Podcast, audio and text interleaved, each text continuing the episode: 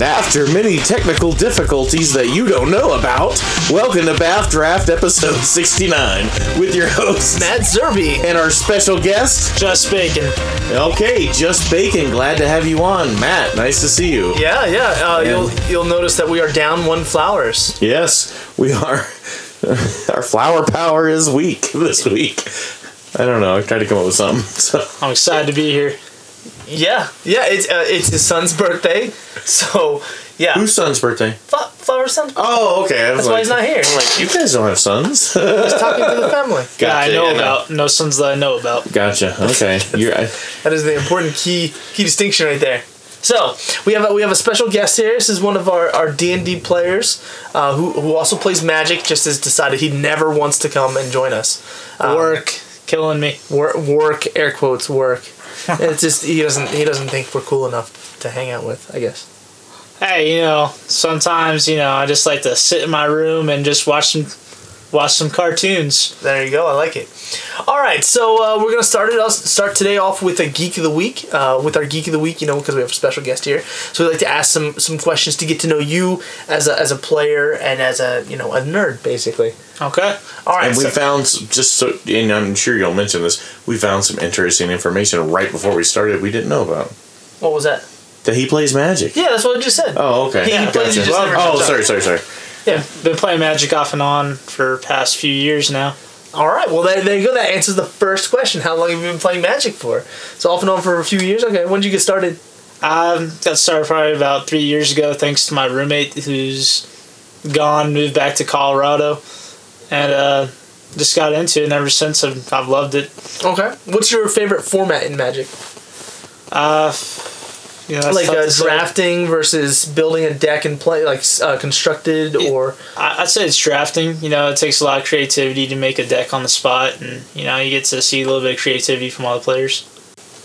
all right so uh see the, the pausing right there sort of like distracts us completely and it, and it ruins it for me i can't i can't keep my train of thought Damn it, man! You're making me edit.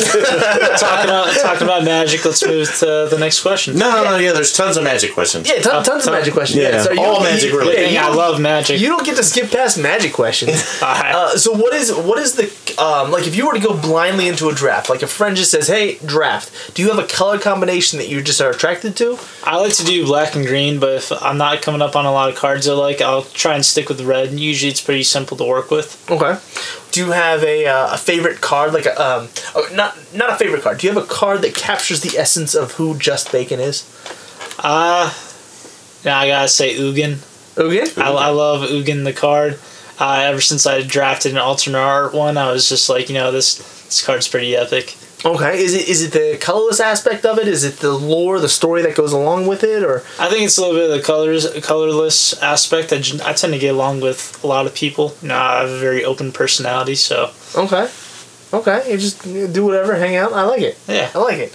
All right. Uh, how about least favorite format? Just a format where somebody's like, "Hey, let's play this format," and you're just like, "Nope, nope, screw you guys. I'm, I'm done." Have you played Hydra?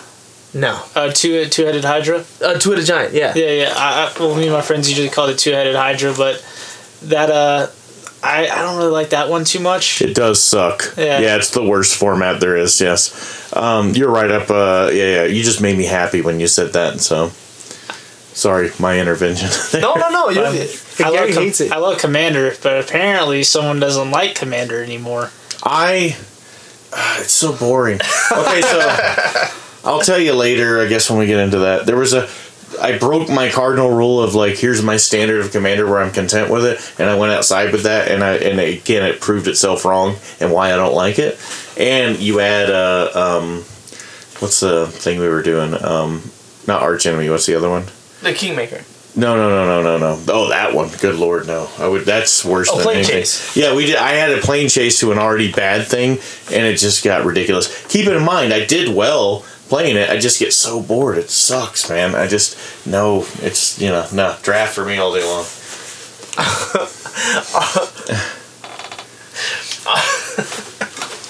I can't even think of what the questions are I'm anymore. cured. Okay. I'm cured of of of Commander after last night. You're so- cured of Commander. I like yeah, that. yeah. So okay, do you have a favorite basic land art? Like so, if you were to go and, and draft, do you have a land art that you're like, oh, I have to use this land from like whether set? it be you know the full art this or a certain artist in this set or you know the betas or the revised or whatever you know what i mean You know, I don't have a specific set that I like using, but I gotta admit that the art that they're designing now, that the full card is like the the background, like they, you know, know what I'm talking about. It's like an actual forest Mm-hmm. rather than just a little green tree.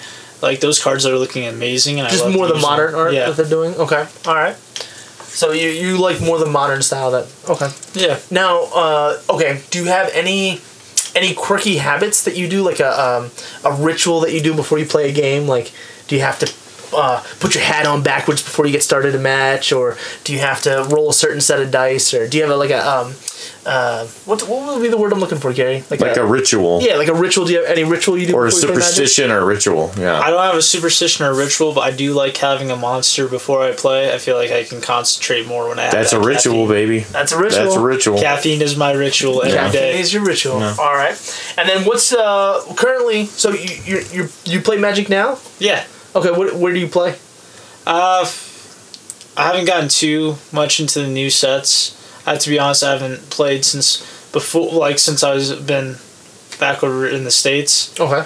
but in the states though where do you like where when you occasionally play like when you do is it kitchen table at with some friends or is it at a store like a It's at a store called Gamers Guild, and it's Okay. it's pretty fun. I get to get around with those people. And do now crafts. where would this gamers guild be a shout out good old Fayetteville, North Carolina. oh yeah rocking the Don't go there. Don't go to Fayetteville. Don't you don't I wasn't to. gonna make the Is that, is comment. that your part of the world now? No, no, no, no, no, no. Okay, first off, I live in Greenville, South Carolina. Oh, okay. Um, it's the same thing. No, no, North no, no, Carolina, no. South Carolina. I mean, aren't they all the same? Fayetteville is an army town, and when you have old army towns, there tends to be other things that come along with it. so no, Hey, well, I'm not gonna knock you. I'm trying to move to Boston myself right now. no, there you go. Boston. Yeah.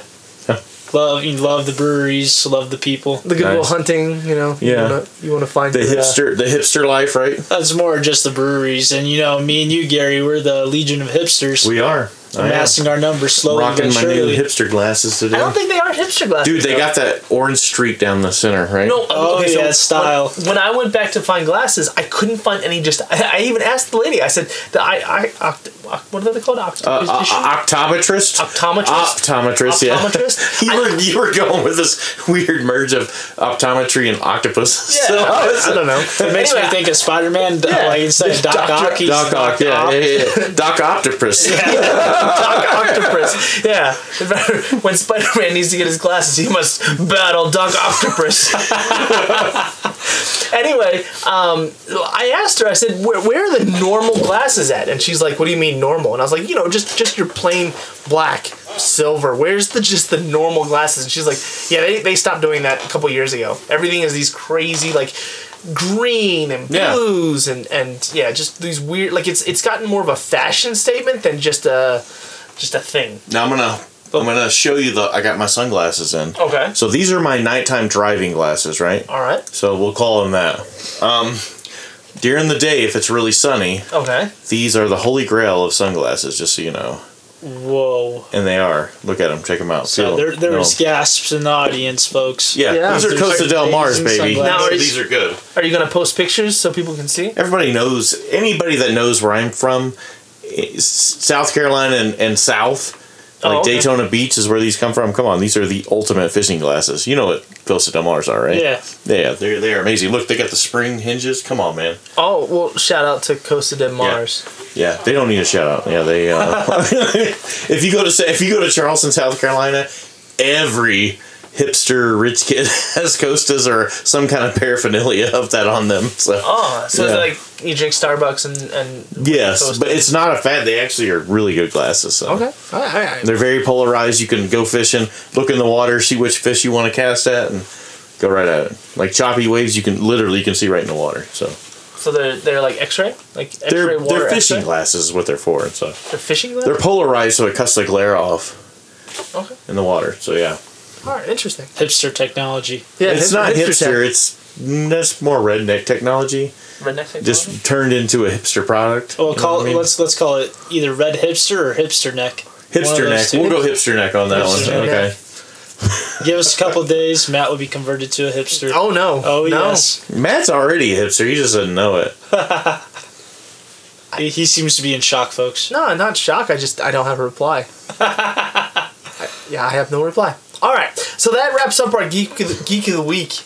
Um, our Rivals of Ixalan product has not gotten here yet, Oh, so we have no pack one pick one. Okay. Yeah, we normally do a pack one pick one. We get the newest set. We we talk about each card as we go through and do the pack one pick one. So, unfortunately, we don't have that.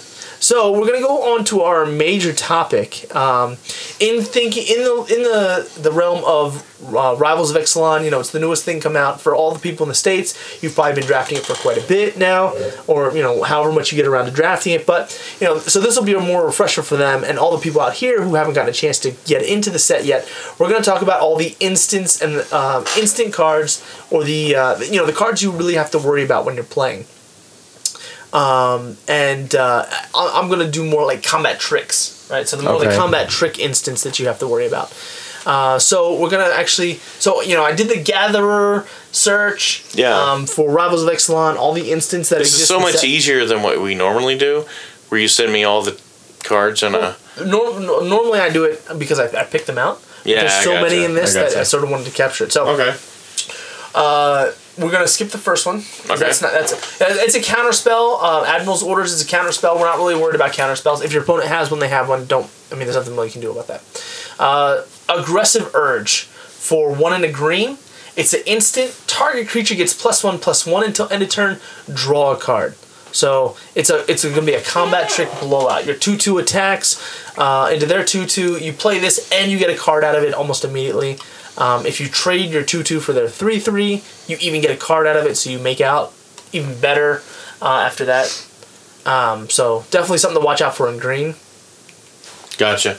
Okay. Any I'm- thoughts? Um, feel in- like- in the current climate, PC wise, it's a very bad name. But go ahead.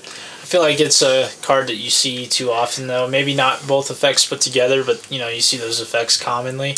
Uh, the mana cost isn't that bad though. Right, and, and that's the thing is that you, normally you see target creature gets plus one plus one, and, and then nobody would talk about that. But the drawing card on top of it at instant speed is is so saucy. It's really great. And worst case scenario, your opponent attacks you. Okay, you take some damage. You don't have any creatures. Um, they they go to the second main phase. They go to the end step. You can cast this on one of their creatures to draw a card.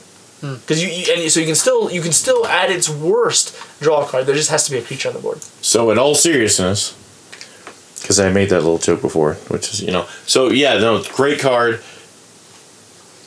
Uh, by it's not one of those cards. Well, because it had this, because it had that. No, it's a perfect combination. It gives Yeah. you the plus one, plus one. It's instant. You draw a card. If you're playing a deck that is um, reliant on what are you trying to do? Keep going. Oh, okay. Don't If you're distracted by me. yeah. Oh, okay.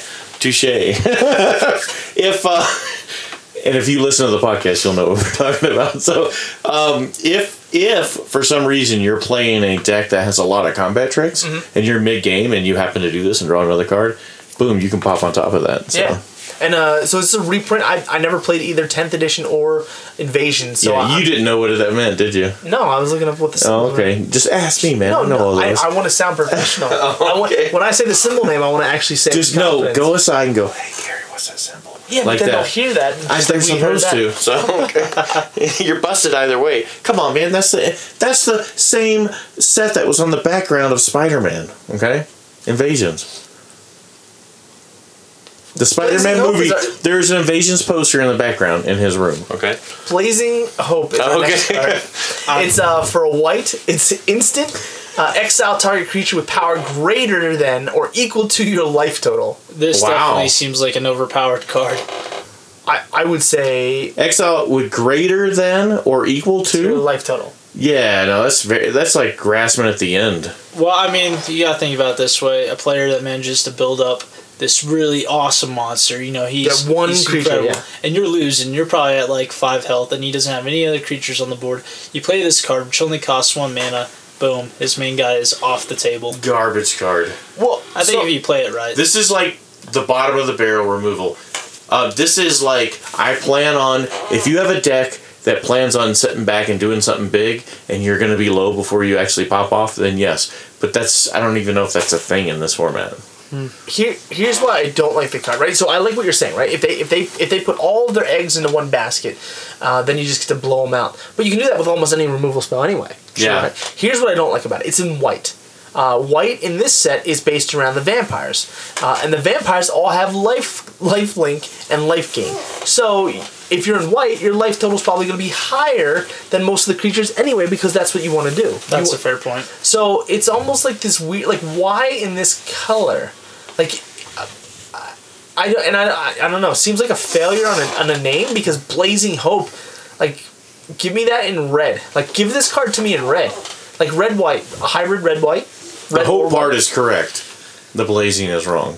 Yeah, I don't, and I don't get the art. Like what? Well, for the stipulations that's needed to play it, it is kind of worth it that it's only a one card. You know, maybe if you're yes. looking for final cards to finish up your white. And it like, is in split an that. uncommon slot, so it's not like you're seeing an, a weird amount of these floating around. Here's my prediction for this card. I don't believe this was printed for standard.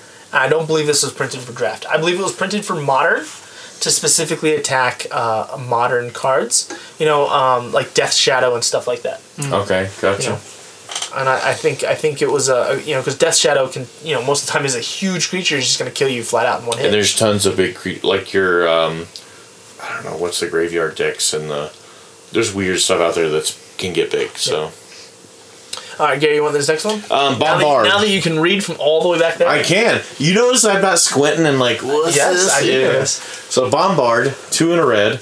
Um, it's a common. Just make that noted. Um, instant bombard deals four damage to target creature. Amazing balls removal. Yes, this is gonna be scary, and this is this is this is A three drop for four instant speed? Are you kidding me? I I what do you think, Gary? Can you get five of them in a single draft? Um, I don't know the meta right now. There are some metas that we've had here where I could get five. Um, this one I don't think so, but um, Well, if, if people, I I think people are gonna look at this and, and, like, and just so we can re-clarify this, because there's a lot of people who don't know this rule. We even had this conversation last night at, at our table playing Magic last night. yeah, You can have when you're doing limited draft, yeah. and uh, you can have more than five of the same card. You can have any number. You can have more than eh, four. Sorry, you can have an unlimited number. If for some reason you got ten, whatever, you can have ten bombards if that's happened to be what you drafted, which would just be insane. yeah. Um, But yes, you can have that. I've drafted five many times and one just some janky thing, and just people didn't think about it and done that. Then afterwards, oh, you can have five. Yes, and then you put it out, and people always forget that. So I could So- definitely see myself using this card. I have a red deck back home. Used a lot of rift bolts and lightning bolts, and Okay. I could see myself probably slipping in two of these bombards. But there's also plenty of other cards that I have that do about three damage for less. we're- oh yeah, there's there's way better rates that you can get for like especially the older cards. Mm.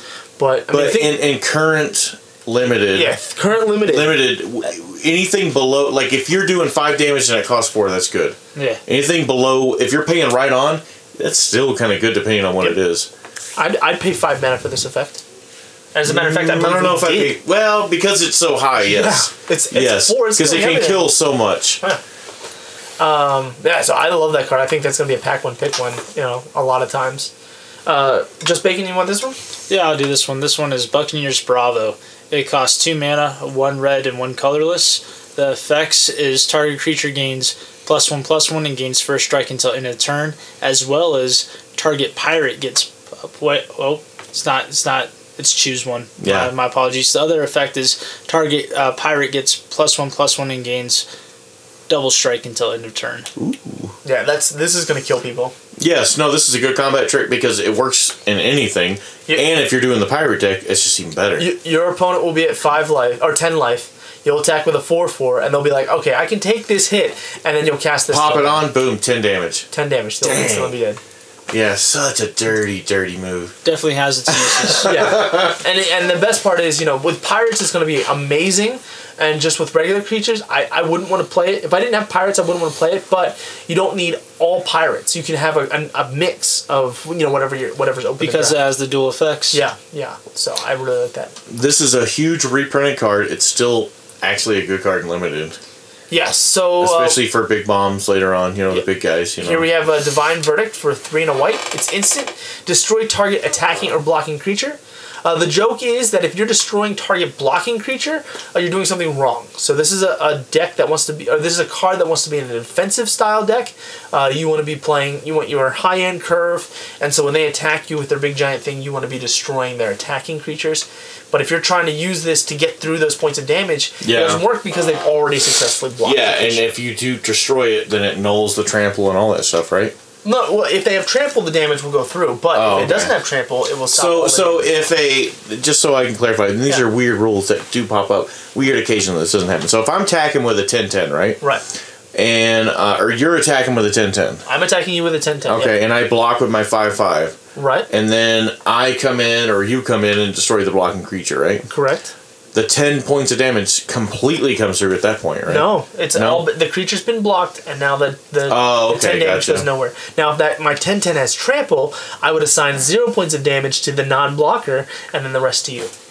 So ten points. A 10 points. That's what I'm saying. If you have the trample, sorry. If trample, yeah. so it doesn't do the five that would be lethal. At that point, it's vo- no, Well, null because and how much- void because much- it's gone. Yeah, how much is needed to be lethal? Zeros need to be lethal. The Gotcha. go Because the creature's gone, it's already been assigned blocking. Okay. Yep. Weird little rules that, that rarely actually ever happens, but when it comes up, people get confused because they don't see it that often. Yeah. Now, one of the interesting things about a card like this, if you go back up, is remember, um, let's say you do your attacks and blocks and all this kind of stuff, and you're not sure how the whole combat's going to shake out. Yeah. You take the damage, you take some damage, you're like pass priority, and they're like looking at you like, okay. You take five points of damage. You're like, okay, I take five points of damage. After that, after you've taken the damage and marked it down, there is an after combat step. It's actually called the after combat, uh, in which case their creatures are still considered attacking, even though you've already taken damage. At that point, you can then use divine or yeah divine Oh. verdict to kill them before you go before they go into the second main phase. Okay. So it's a, it's an interesting timing that a lot of people don't know about. After damage, there's an after damage. It's still check. considered attacking. It's still the creature gotcha. still That's your considered last chance to play instances and whatever else. So. that have the stipulation that must be attacking. Gotcha. blind. Timing can make. and or if they pass game. it, then you have priority. Yeah, when they when they pass priority, you have Okay. priority and you can destroy their attacking creature. Gotcha. All right, here we have uh, expel from Orazca uh, for one and a blue. It's an instant. It has ascend. So we haven't talked about ascend yet. Ascend basically says if you have ten or more permanents, you get City's Blessing. So imagine just a, a card that Yeah. says City's Blessing on it. Once you get it, you have it for the rest of the game. Now, now for everyone, what is City's uh, Now, blessing? so- Here's- City- here's the Ci- weird well, thing. Here's the thing. City's Okay. Blessing doesn't do anything for you unless a card asks. Do if you have it? read this card, it explains when Yeah. Hmm. you have, and that's the weird thing. I looked it up and like, what's that? Just the same card that it says it gives it to you is going to explain if you have the blessing, it does Yeah. this. So But outside of that, outside of cards that say it, it doesn't do anything other than the fact that you have City's Blessing. It's a branding Yeah. thing. You can just it, you basically treat it like a commander emblem of City's Blessing. You so have let's read the rest of the card and you'll see how it applies. So this says return target non-land permanent to its owner's hand, and if you have the City's Blessing, instead put that permanent on top of the owner's library, which is huge. Uh, which means it's a um, card, not card disadvantage at that point. You're actually getting card parity because that's their next draw step. So their whole turn is now taken drawing that card you'd be putting back in their hand. Now, here's the cool thing about the city's blessing. So, at the beginning of this card, when you cast it, there's a stipulation to get the blessing, right? Once you have that blessing on one or more stipulations, you when you cast another card and you don't meet that stipulation, period, you already have the city's blessing. You get that benefit of the card. Yeah. So let's say you have ten permanents when this card goes to uh, goes to resolve, right? Uh, you have ten permanents, and boom, you know you do the thing. The, the card returns to their uh, top of the library. And let's say technically you're trying to do it on yourself for whatever reason. You have a two-two that you want to put back into your hand. If you have City's Blessing, it's going to go on top of your library, right? And so you only have nine permanents. Then you go to cast this again for whatever reason, because you already had Ascend. You'll still have uh, City's Blessing from Yeah. there on out. Once Makes you get it, you have it. Even if a board wipe happens, you have no more permanents. You'll still have City's Blessing for the rest of the game. Yeah, and if you had a card you played before this one that gave you the blessing, then you don't even read that top line. You already have the blessing. So Yep. I think it's a handy card, especially for its mana cost. Yeah, Yeah, no, Oh, no, yeah. no. Yeah. and it's gonna make double blocking a nightmare. Double blocking would just be a blowout. Uh, Gary, you want this one? yeah, there's a lot of new stuff in here. I'm not seeing a lot of reprints here. Well, yeah, because this is a small set, so Gotcha. small set do. Um, okay, so this is Hornswoggle. Hornswoggle. Hornswoggle. Yep. Uh, and it's an instant, and it's two in a blue. It's counter target creature spell. You create a colorless treasure artifact token with, you know what tr- treasures do? They sacrifice to add one mana of any, any mana to the mana pool. It's a uncommon slot, by the way. Um, uh, it's a it's a actually for a three drop with one blue, it's a really good counter spell with a good bonus. And uh, yeah, I mean that's one of the better ones. and it's ramp. Yeah, I mean it's it's your instant counter target creature spell. I, I mean I don't. I yeah we probably should skip this one. I don't really talk about counter spells because Okay. they're not they're not really the combat tricks that we're really talking about here. But I mean it's interesting. I got this one. This one is a uh, Moment of Craving. It's a black card, costs two mana, one colorless, one black. Uh, the effect is target creature gets minus two, minus two until in turn you gain two life. So there you go. You're having a two effect again. It seems like that is definitely a tide turning card. Uh, Yeah, oh, yeah. Combat and it's a trick common slot, man. Yep. So you're definitely going to see this common in a, in a draft. Uh, I definitely would put this in a deck I was putting together. Yeah. Actually, I rate this really high in combat trick removal. Yeah. Like well, that's big. I think it's even. I think it transcends combat trick removal. I think Yeah. this is flat out just removal. this is really good. Yeah. Matter of fact, I mean, yeah, you can just pop out early on. I mean, you can get game board state with this, like really easy. play your creature, kill their thing, Yeah, kill their yeah, blocker, yeah. get Oh, in some man. damage, It's so cheap too. and the that. gaining two life. I think is going to be actually Yeah, yeah, significant. I think this is my favorite card so far. This is. Uh, I, I'm still. That bombard- common slot, man. I'm still. Uh, um, bomb- what is it? Bombardment. Was that? Yeah, yeah. I'm still four- the bombardment. f- The, four damage. Yeah, for three. But yeah. this is up there. This is definitely up there. All right, we have a moment of triumph for a white. Instant target creature gains plus two plus two until end of turn. You this is the life. basically the holy strength versus uh, uh, unholy strength. You know, the old school enchantments, kind of like Yeah. the instant versions of that. So, Complete opposite of Moment of Craving. yeah, but it costs yeah. one less. It costs just a white. So- Yeah, it costs a white. This is your classic trick that I don't care about. Right? This is this is the time when I take my three three and I attack into your three three and say, ah, if you have a trick, you have a trick. You just still two for one yourself because they play the trick or the you Yeah, know, yeah. they play the trick. You get out of their hand. Yeah, sure, they gain two life, but There's no have it removal there. It's Yeah. all purely combat trick. They have to have a creature. Um, once it's done, it's done. Like it's, it, I don't care about these type of cards. Maybe one or two in a deck. You know, one at most. If I need a twenty third card, two. But I don't want to be playing. You're gonna see a lot of new players see it costs one less. Yep. Right, and you're gonna you're gonna see that gain two life, and they're just gonna be oh and chomping at the bit at this. How good it is that they gain two life and make their guy bigger, and not realizing that you didn't gain. Really, you didn't gain board state and the two for one thing. Well, so. you, if you were to play this and like say you're working with both a black and a white deck and you play it in uh, combination with Moment of Craving, then Yeah. it definitely it has some potential. Oh yeah, it's, it can be a huge swing. Your two two can trade for their five five now. But by itself, I agree. This is not something. I mean, it's typically something you might see in a draft, but like outside of a draft, you probably wouldn't use it. Right, right, exactly.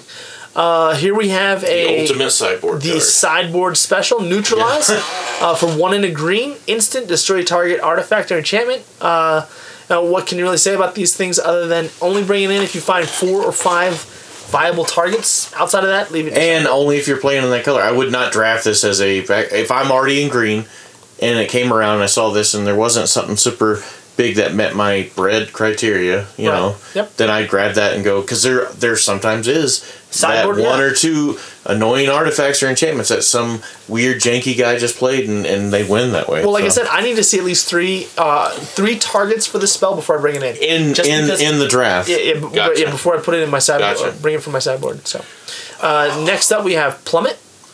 Oh, you're not gonna. Oh, Uh, okay, I got, got- you, I got you. Yeah. So for I actually like this card, but it's another one of the sideboard ones. Uh, yeah, for one in the green, instant destroy target flying uh, creature with flying. Um, yeah, this card is when it's good, it's great, and when it's when you put it into your deck and your opponent has no flying. If you're main boarding this, you're you're doing wrong. So. Yeah. Well, it definitely comes in handy if you're playing against a white deck, especially since it's based around vampires. So, I, if I was playing against a, a guy that I know used Yeah. vampires, I know it'd come in handy. especially some of those really like uh, what how you were talking about Voltron, where you take one creature and add this and add this and add this. You know, uh, they put on a flying creature, and then you're just like plummet. Uh, they, yeah, and all that just for Goes naught. away. yeah, Yeah. This is Sad and depressing, just one? like my prom. oh my. Uh, Gary? Pride of Conquerors, one in a white instant. It's got Ascend. You know, if you control 10 or more per. Oh, I guess Ascend is the whole thing. Yeah. There is no other thing besides Ascend? Ascend is 10. Okay, so all that Yeah. stuff I was talking about if before. Okay, so. Uh, so to have the city's blessing, the only way you can get that is to have ten or more permanents. And okay. a card that has to specifically say so. Gotcha. Okay. Creatures you control get uh, so this is an instant. Okay. Creatures you control get plus one plus one until end of turn. If you have the blessing, then creatures get plus two plus two until end of turn, and it's uncommon. Yeah. Um. Well, man. let's let's assume let's assume you're only playing this if you can reasonably get ascend, right? Yeah. What are you attacking with? Those are all tokens. Vampires. Well, those are all tokens. Those are all one-one tokens that are now becoming three threes at instant speed. Yeah. Your army, it, you, th- your yeah, your opponent is going to die. This is for vampires, so Yeah. yeah. All right, we have Reaver Ambush. Uh, Be- Beaver ex- ambush. What? What is it? Reaver Ambush. Oh, okay. Yeah, it's a it's a three drop, two colors, one black. It's exile target creature with power three or less. Now, depending on if the creature has a special effect that's giving you trouble, this is definitely a card to play. Um, I believe I'd keep this more in the sideboard though. No, this No, is straight up yeah. removal. Sorry, I have to disagree Yeah. with you. this I is keep it in the this is right up there, man. This is tempo, board state control. Like, there's a ton of stuff with power three or less that are big players on Well, the board. the This reason I say it'd be this sideboard is premium is- removal. I, I, I get where you guys are going, but the reason I say I'd keep it sideboard is I'd be looking more for creatures with special effects. So the first round I play, I lose or win, and I Removal is I'd number two in my that. priority, and that's where I'm seeing this because I haven't seen so far of all this. I haven't seen anything big. So Mm. if we're talking, that's that's that's an easy. That can be a first pick. yeah, it's uh, to understand. You know what you're looking at. You're, you're, you're able to get rid. You know, at three mana, you're able to kill things that are four, five drops, um, very efficiently.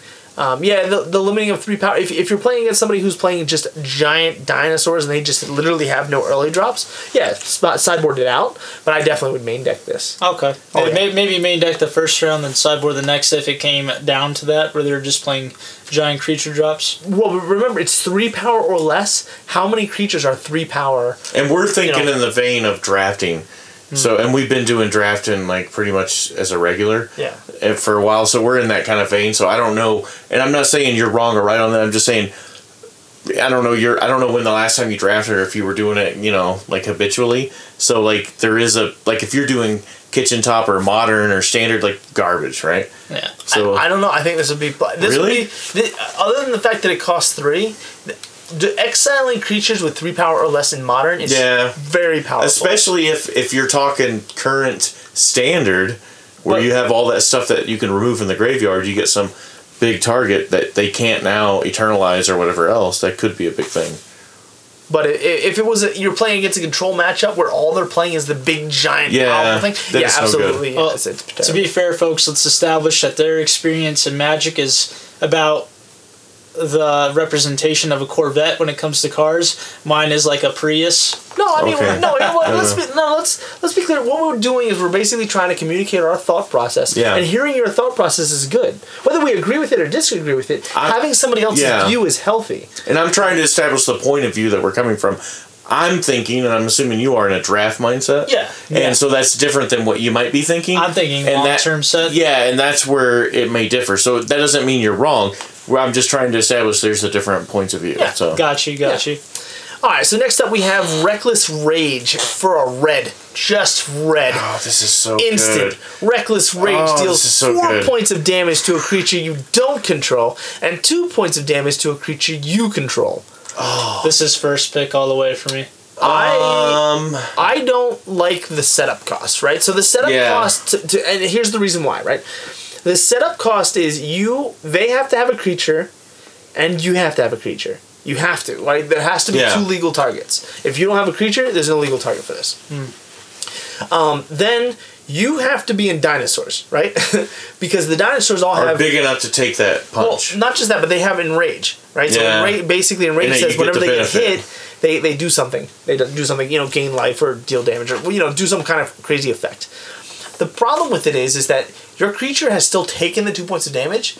So if it's only say a three three, and you would go to attack, a one one And they have anything on and the yeah, board. they have anything else. Now, You're still doing two for one on this all day long. That's fair. That's a fair point. now you are dealing four points of damage for simply a red. So I- you know I can't hate the card at all. The You cannot attack if you don't want to. really it could just good. be straight up removal. So Or, I'm- or you can attack, know your creature's gonna die, and deal four damage to something, and then if you're doing two damage to mono red aggro, this is horrible for you. I, well, I don't think so. I think if No, you're I think mono if red you're aggro, doing mid range, it's great. I, well, see, I think if you're doing mono red aggro and you can drop two creatures down and you can attack in for a big hit and you can get rid of their one blocker and then you have to sacrifice one creature, that's where I want to be. But then you can also, you can also, sw- I mean, Pi- there is pirates- options. You can swing in, let them decide what to block, knowing it depends on the scenario. If you know you have that in your hand, you have the upper hand, and you obviously you always have the upper hand with the instant, and they block whatever way. You can decide what's going to be the least for you. So it's a good card in that instance. Yeah. instant. Um, but uh, But watch it's on out. common slot. it, it, uh, watch out. I think I think I think what will happen is people will take this too highly, and then it's going to backfire on them. And then when it backfires on them, they're going to not take it at all. Like they're they're either going to take it too highly or not at all. Right? They won't realize that it's that soft, nice. You know, it have to be nice in between. Yeah, Hmm. it's a double-edged sword where one side's a little sharper than the other. Yeah. So un- understand where to draft this, and I think it's. I don't think it's amaze balls, and I don't think it's garbage. I think it's somewhere in between, and it's going to take each player individually to find out where that point is. That's what? Nothing. I didn't know if he saw our logo, so I just noticed the logo for the first time, and I am impressed. yeah. why. Just like I was right in the middle of like, geez, Louise Gary. No, you were at the You end do of the it. next so- We have a little bit of Okay. ADHD going on. I have a lot of that going on. Yeah. So um, We'll be in the middle of having a conversation about stuff, and he'll start like looking up Facebook. It's really. It, it's common with hipsters, okay? Oh, We- is that what it is? no, it's common with. It's span. just the way it was. So All right, next up. see all my hipster stuff.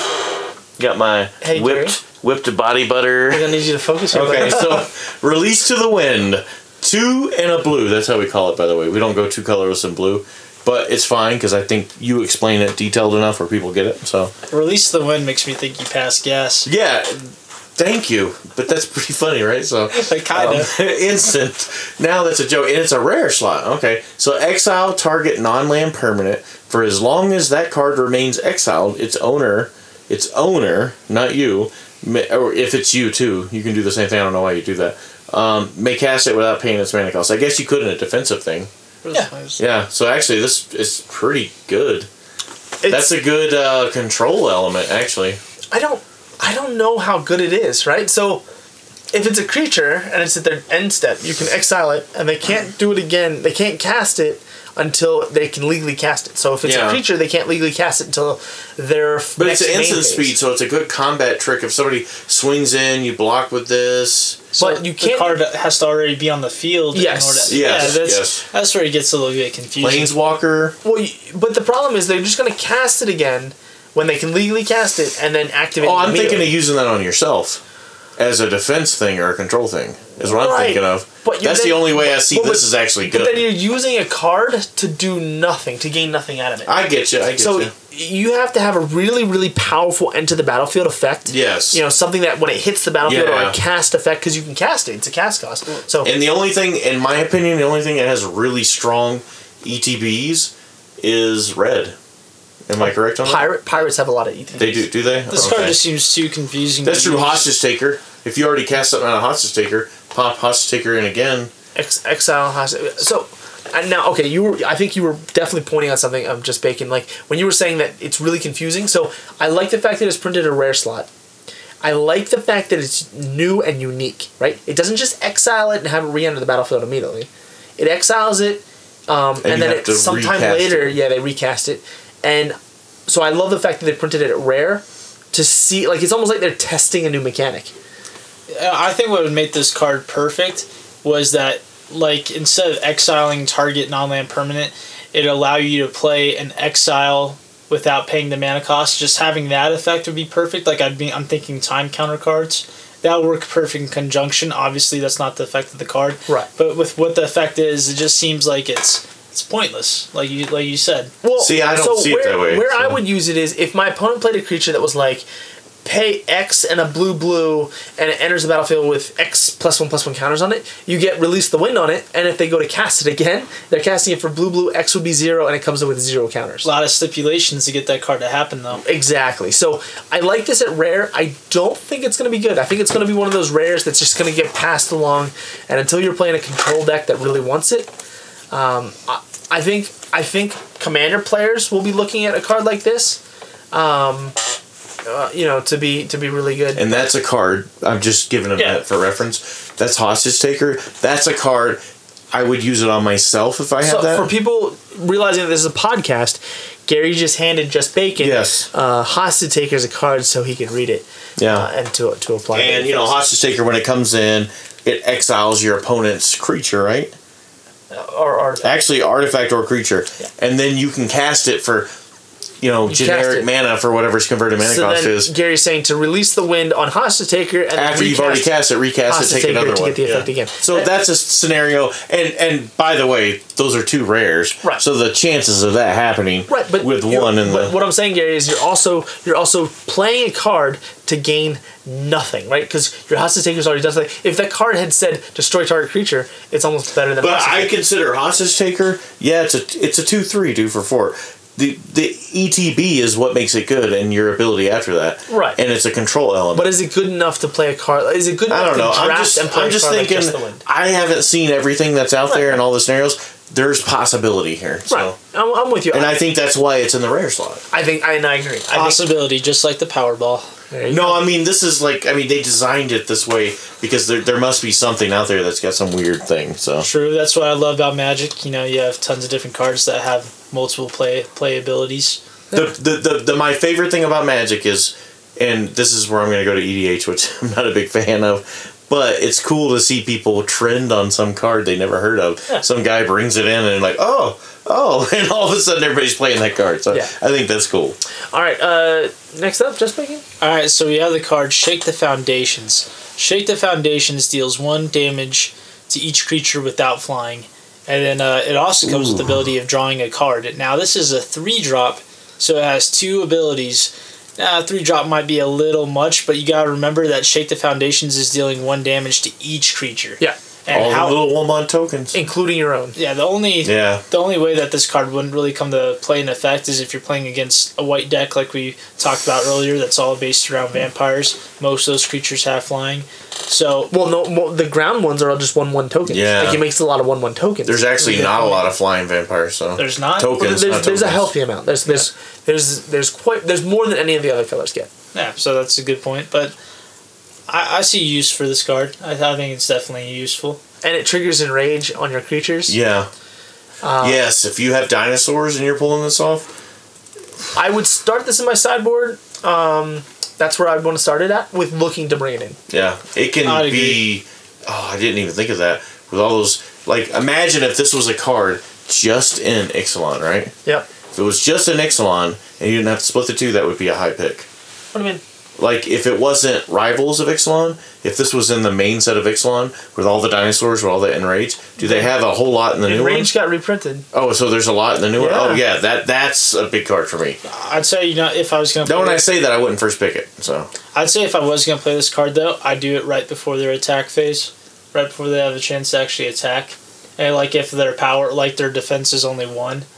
It's all circumstantial based on what you have on the board. Yeah. Yeah. As So is most. I mean, eh, but I mean, this one really Well, is. you could- you there's could a block- lot of scenarios where You this could could chump be block with a two two. Like if they say they have a three three and you have a two two, you could chump block with your two two, and then shake the foundation. You kill both Yeah. creatures and you get to draw a card. That's a good point. So you're back up to card parity. and if you have enrage, and even if the thing dies, it still triggers off that. So Yeah, I I, I, want to start in my sideboard and look to bring it in, but yeah.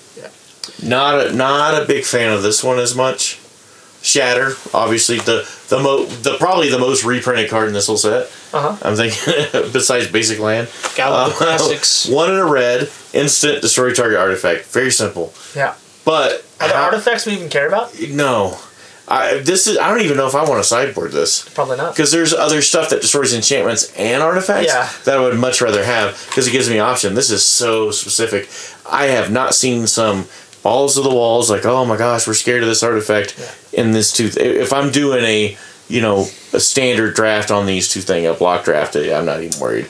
All right, and uh, I think in closing we have Vaughn's. Vo- Vona's, Vona's. Vona's Hunger, sorry. Yeah. Vona's Hunger for two and a black instant has Ascend. It's a rare. It's a rare. Uh, each opponent sacrifices a creature, and if you have City's Blessing, instead, each opponent sacrifices half the creatures Ooh. he or she controls, rounded up. That's a really So if you control good three card. creatures, they're sacrificing two. So you're basically leaving your opponent with the best creature they have. Um, really powerful, really scary. Um, I think this is going to be going to commander decks. Yeah. Um, I would I would probably want to sideboard it out if my opponent was playing vampires, just because they're going to have so many tokens. yeah.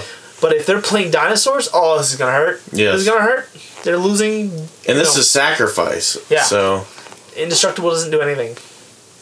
I Man. love this card. I like it. the reason I liked it when you're talking commander, all those like if so and so creature died or so and so this all these other triggered things with that. Yeah. There's so much potential for that.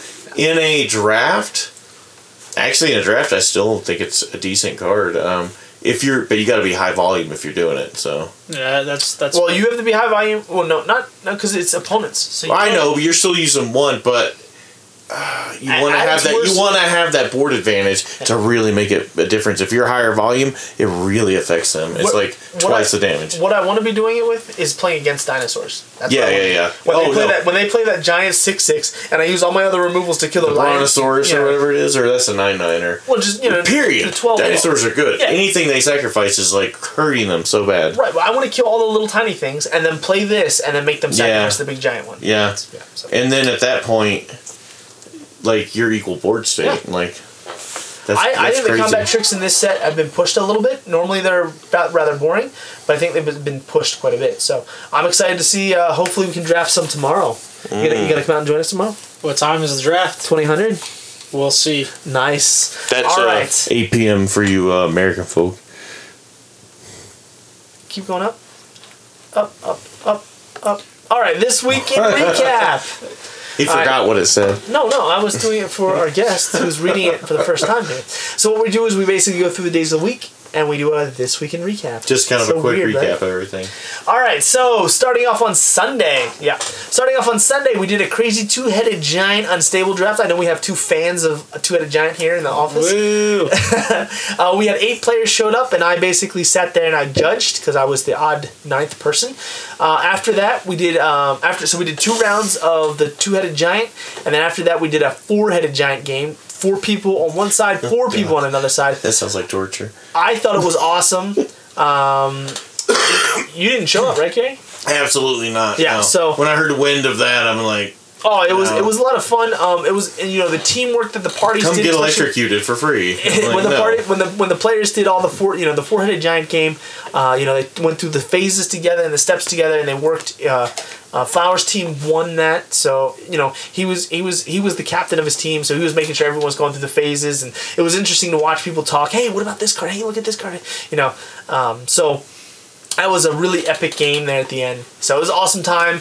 Uh, thanks to everyone for showing up for some two-headed giant unstable drafts.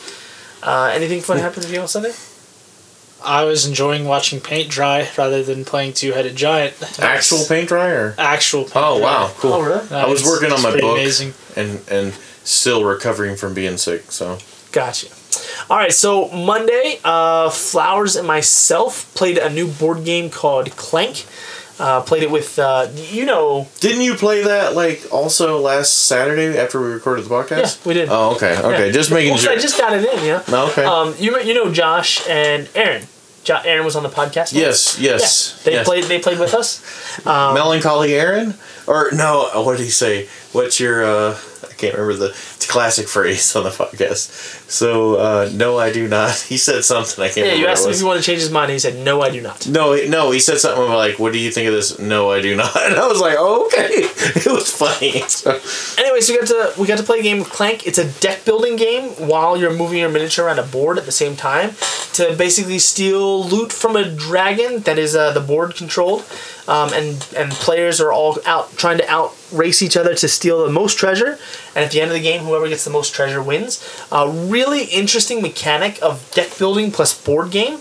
Um, there's no actual fighting; like your characters don't inter- interact with each other. You can't hurt your opponent's deck.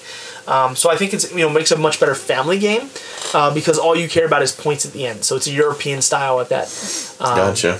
And the funny thing is, so it's European in the fact that there's points at the end, but you can actually die by the dragon early on, and when you do, the first person to die actually makes the dragon stronger and stronger. So they get to sort of be the dragon as it goes. So that was pretty funny. Okay. Oh, that sounds pretty interesting. Yeah. Yeah, I'll have very to check cool. it out personally. Definitely. That is amazing. I have sorry, I have no interest in that. So, Gary's not a fan of the board games. I'm not I am. board Uh, yeah, actually, that's true. I'm not. Okay. Hey, So, board games bring the Settlers family of together. Catan. Settlers of Catan is where I'm at. So All right. Anything do? Anything fun on Monday? On Monday, uh, More paint dry. more paint dry. Nice. It's, Gary. it's pretty awesome. This paint. working on my book. That's all I've been doing lately. Nice. I'm excited to read it. Do you, if you want to read it, I can give you a pre-copy. Actually, I, I enjoy Are you a reader? I'm a big reader. Okay. I'm Be a a legit You reader. should, you I'm should a probably wait. reader. Wait for the edits. Wait for the edits to come through. I don't need the edits. I, No. I want the.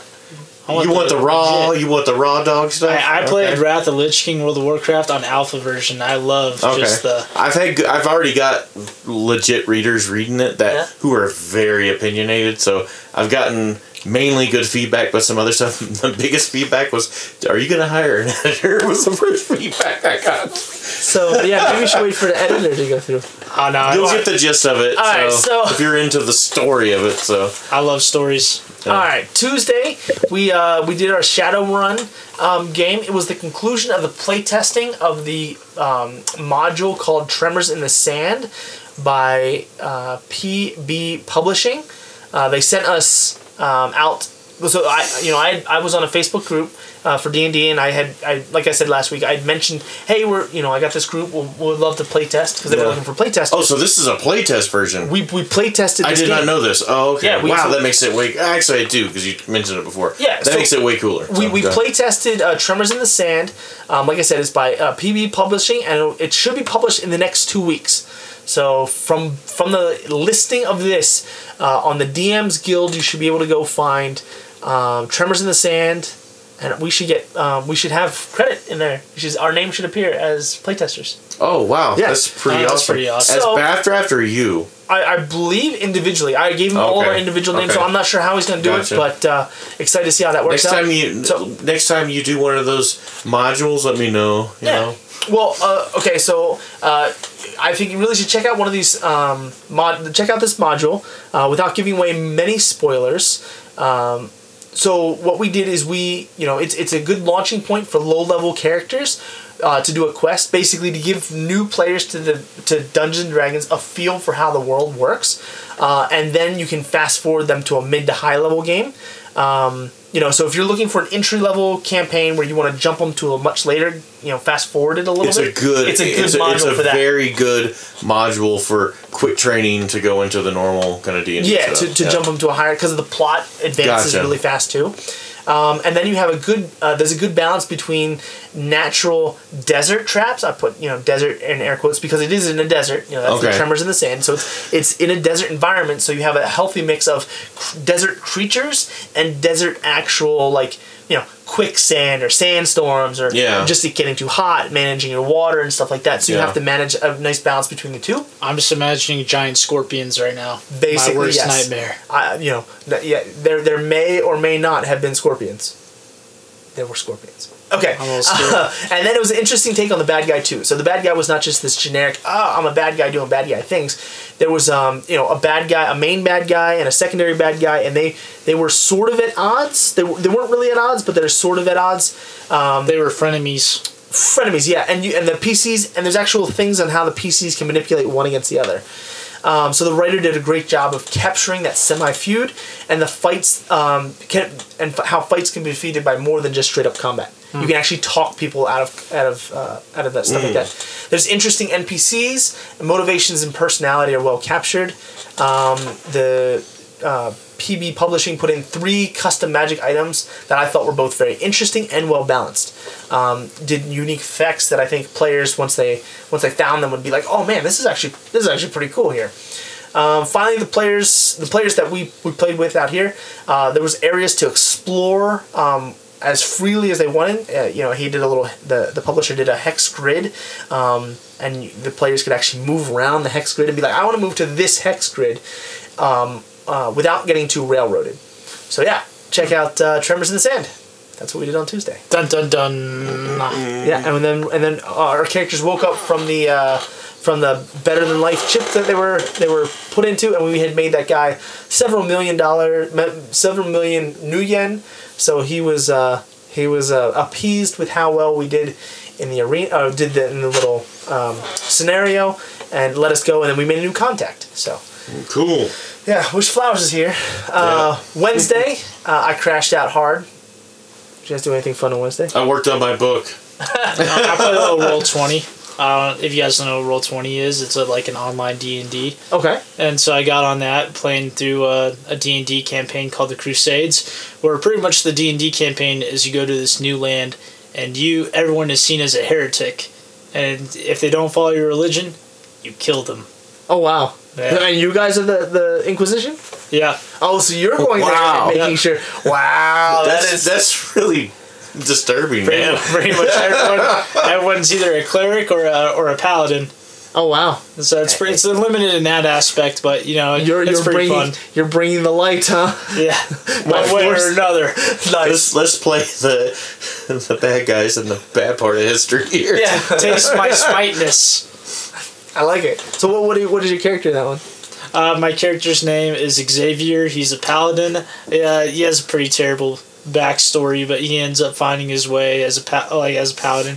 And you know that's getting into the whole religion thing. No one's re- like no one's really seen as a bad guy. My character specifically doesn't believe he can do anything wrong, Okay. so he's kind of morally jaded. Okay. What what uh, what oath did you take? Um, I there was it's more of like a an oath to made up deity. Oh, okay. The deity is like the deity of the old god, and that's uh, that's the order that they that they are is the deity of the old god. Well, I mean, uh, the oath of vengeance and the oath of. Oh, okay, okay. Uh, oath of uh, trying to think of the word.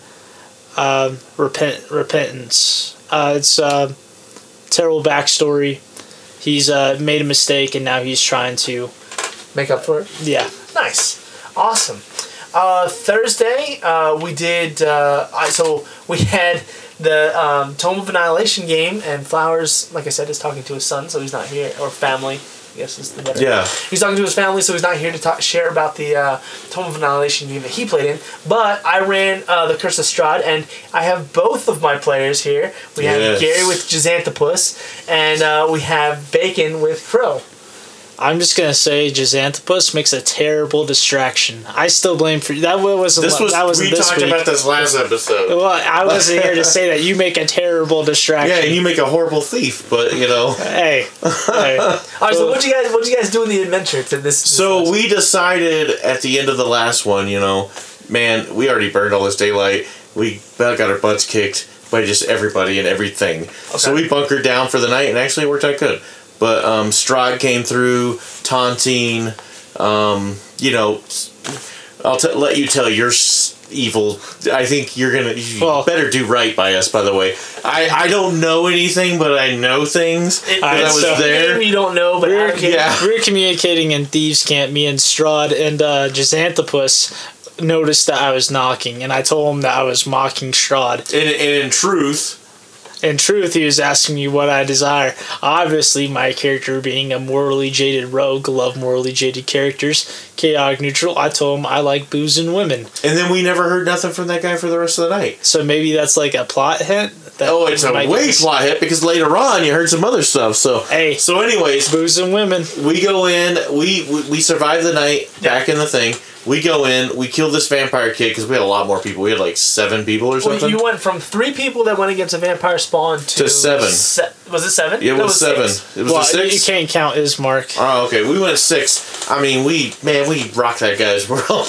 He definitely, he definitely had a taste for cat. yeah.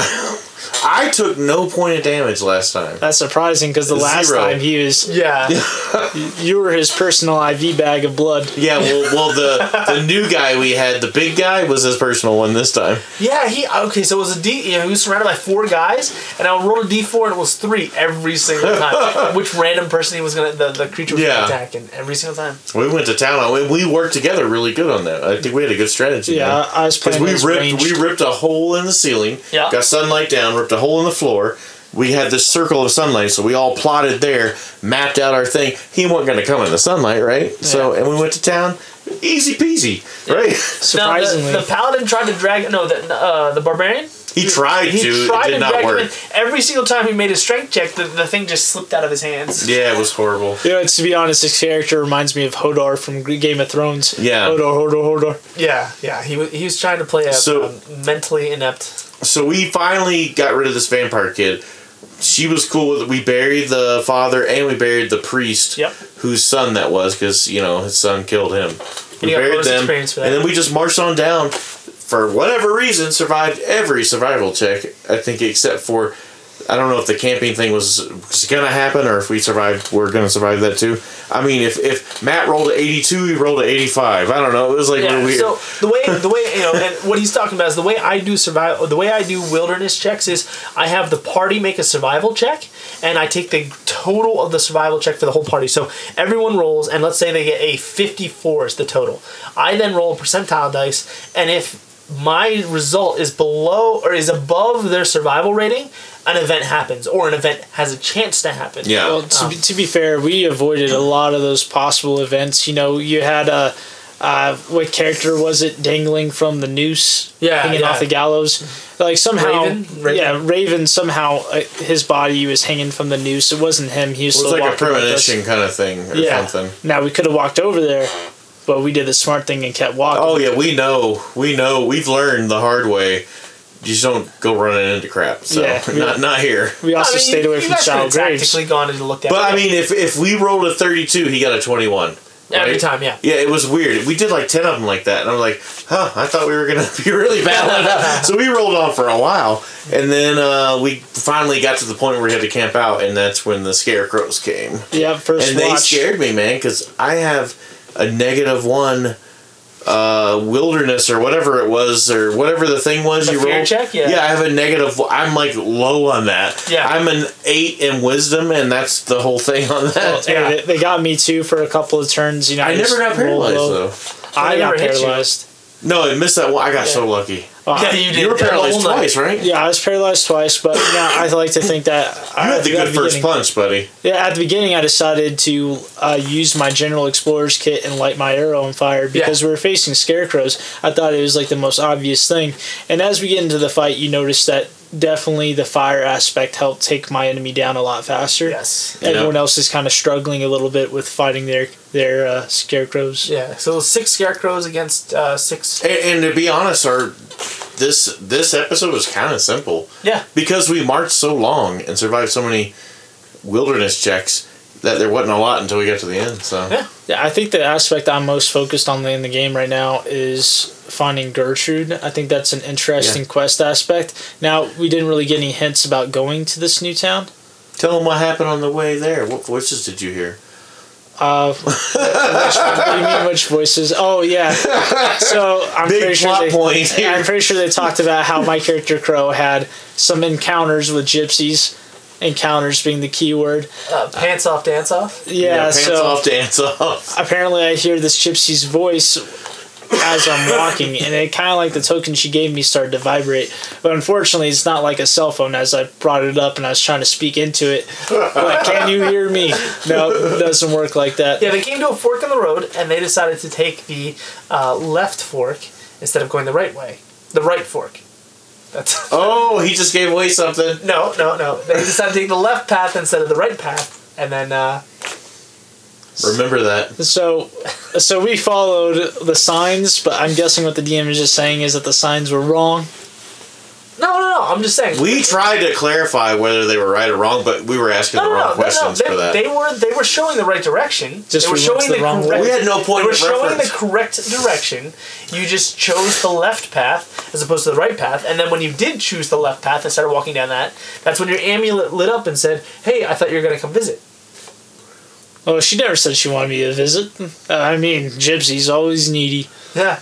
yeah, but they're also in cahoots Hey, because they're freely passing in in evil man's land. So so I'm in cahoots with the Gypsies, and Strahd's trying to hook me up with the yeah, deal. I'm telling Yes. you, and that Double- might be double part of what's going on. That's the woman in blues right there. And Ismark and uh, Irina both like you too. So what is going on here? You're playing all the sides. Oh gosh, you You're just- brown, you brown nosed. You did some role when Oh, you yeah, said some ceremony. inspiring Yeah. speech, and you BS your way into like the biggest kiss ass ever, and like Ismark thinks you're like the man. best thing ever now. I just want to point Come out that my man. character is very interesting. I'm playing a mastermind rogue that's You're very, strength-based. very no, no, good. he, he is playing a mastermind rogue to the T, to a T. He's you like, were like six steps ahead of every, all the yes, NPCs. you were very charismatic in the way you manipulate people into how they perceive you. persuasion and deception. Unfortunately, that does not work with a knife to my throat. And I know I'm bringing up another game session, but uh, even I couldn't talk my way out of that one.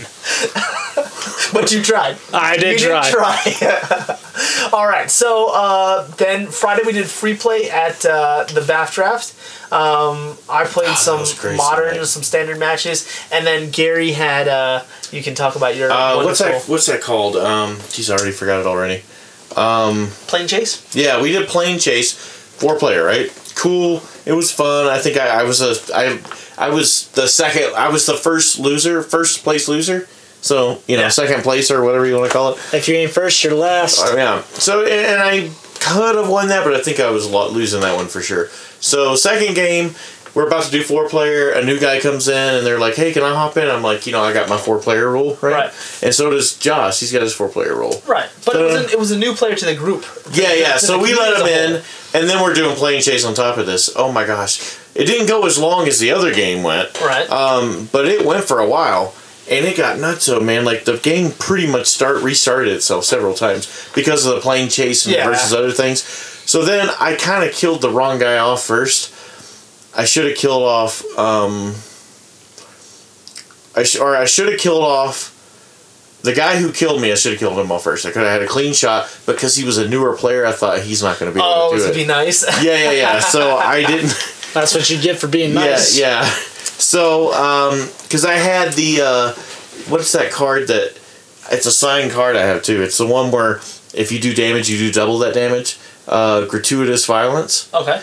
And then I had the other one where all your creatures have lifelink and double strike. Okay. Jeez. And I had the dragon and Kaalia out. Okay. And I'm doing like 40 and 60 damage and one pops. I have options of re-attack, combat phase. I'm going to town. But this stupid Planechase card means you can only attack with one thing and block with one thing. Oh, and then um, That's when you have to Planechase out of there. oh, it was horrible. Then they wipe out my thing, and at the end I played the uh, one that makes everything uh, one one and lose abilities. But he had this commander card that already had plus one counters on it, so that's it's like the humility for a person. You enchant Right, them. yeah. So Oh, they enchanted you? no, I did it to him. Oh, you. which is fine, but I have no creatures now because he did a board wipe and all mine were dragons at the time. He did the um Oh, destroy dragons or non dragons? yeah yeah he did dragons and then I was like dang it if I'd have killed him first I'd have easily mopped up the other guy. So I had that, but I got second place still. I had fun, but it's so long. Like in between, it's like freaking five minutes. It's twenty minutes before you get to play again. I get so bored. That is so boring watching everything going on. Five player, I'm like, ah. That's why I like draft. I like limited.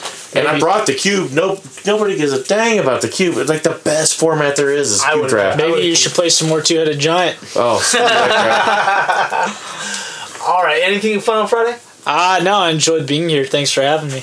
Oh, well, today's Saturday. yeah. So cool. Yesterday, yesterday.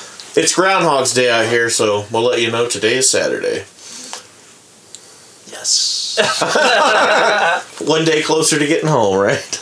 Hey, thanks for listening to our Hey, look at that. We did good on time. Uh, Backdraft episode 69. Um, episode 70 is next week. Isn't Yeah, that cool? episode 70, That's yeah. pretty epic. I mean, w- when you're doing increments of 10, 70 is kind of a big deal when you're shooting for that 100, right? So check us out on uh, Facebook. We have uh, facebook.com slash the Backdraft. Yep. And you can check us out on SoundCloud and iTunes. Look up the Backdraft, and you'll see all our episodes on there. So you can subscribe to that, whichever format you're wanting to do. Um, and you can follow us at Twitter at the underscore Backdraft. Yeah. And also, trying to think what else we got because we don't have the website no more. I'm letting that collapse. It's already expiring. I'm not doing it anymore. Um, it's too hard to manage out here Okay. because of our restrictions Yeah, on website yeah. stuff. And you know, I'm not a guru on that kind of stuff. So, um, and we still have a. If you go on Face or not Facebook, YouTube, and look up the Backdraft, we still have a channel there. And uh, I'm just not doing videos anymore. I may convert all these like I did before Yeah, with the yeah. older ones into should, that, yeah. just so you can go in there and have that. It's just another format. So check it out. And if you want to check out our old videos, we, we did quite a few videos on there. And then remember, Dungeon Masters Guild, check out Tremors in the Sand, should be out in two weeks. Yes. Thank you. Who is that that did that? Uh, PB Publishing. Okay. So and who is that through? Like, what is the main That- format? that- that is PB Publishing. oh, okay. It, well, it's, it's on the website. It's a, uh, so the dungeon, uh, what is it? Dungeon Dungeon Masters Guild is a module place you can go, and I think some of the modules are free, and some of them you have to pay. You know, it costs like a dollar or two. I'm not sure how much they plan on selling this one. He's still working on the finalizing it up. Cool. And if you're, and by the way, if you're listening to this and you're a maker of games or whatever, we have.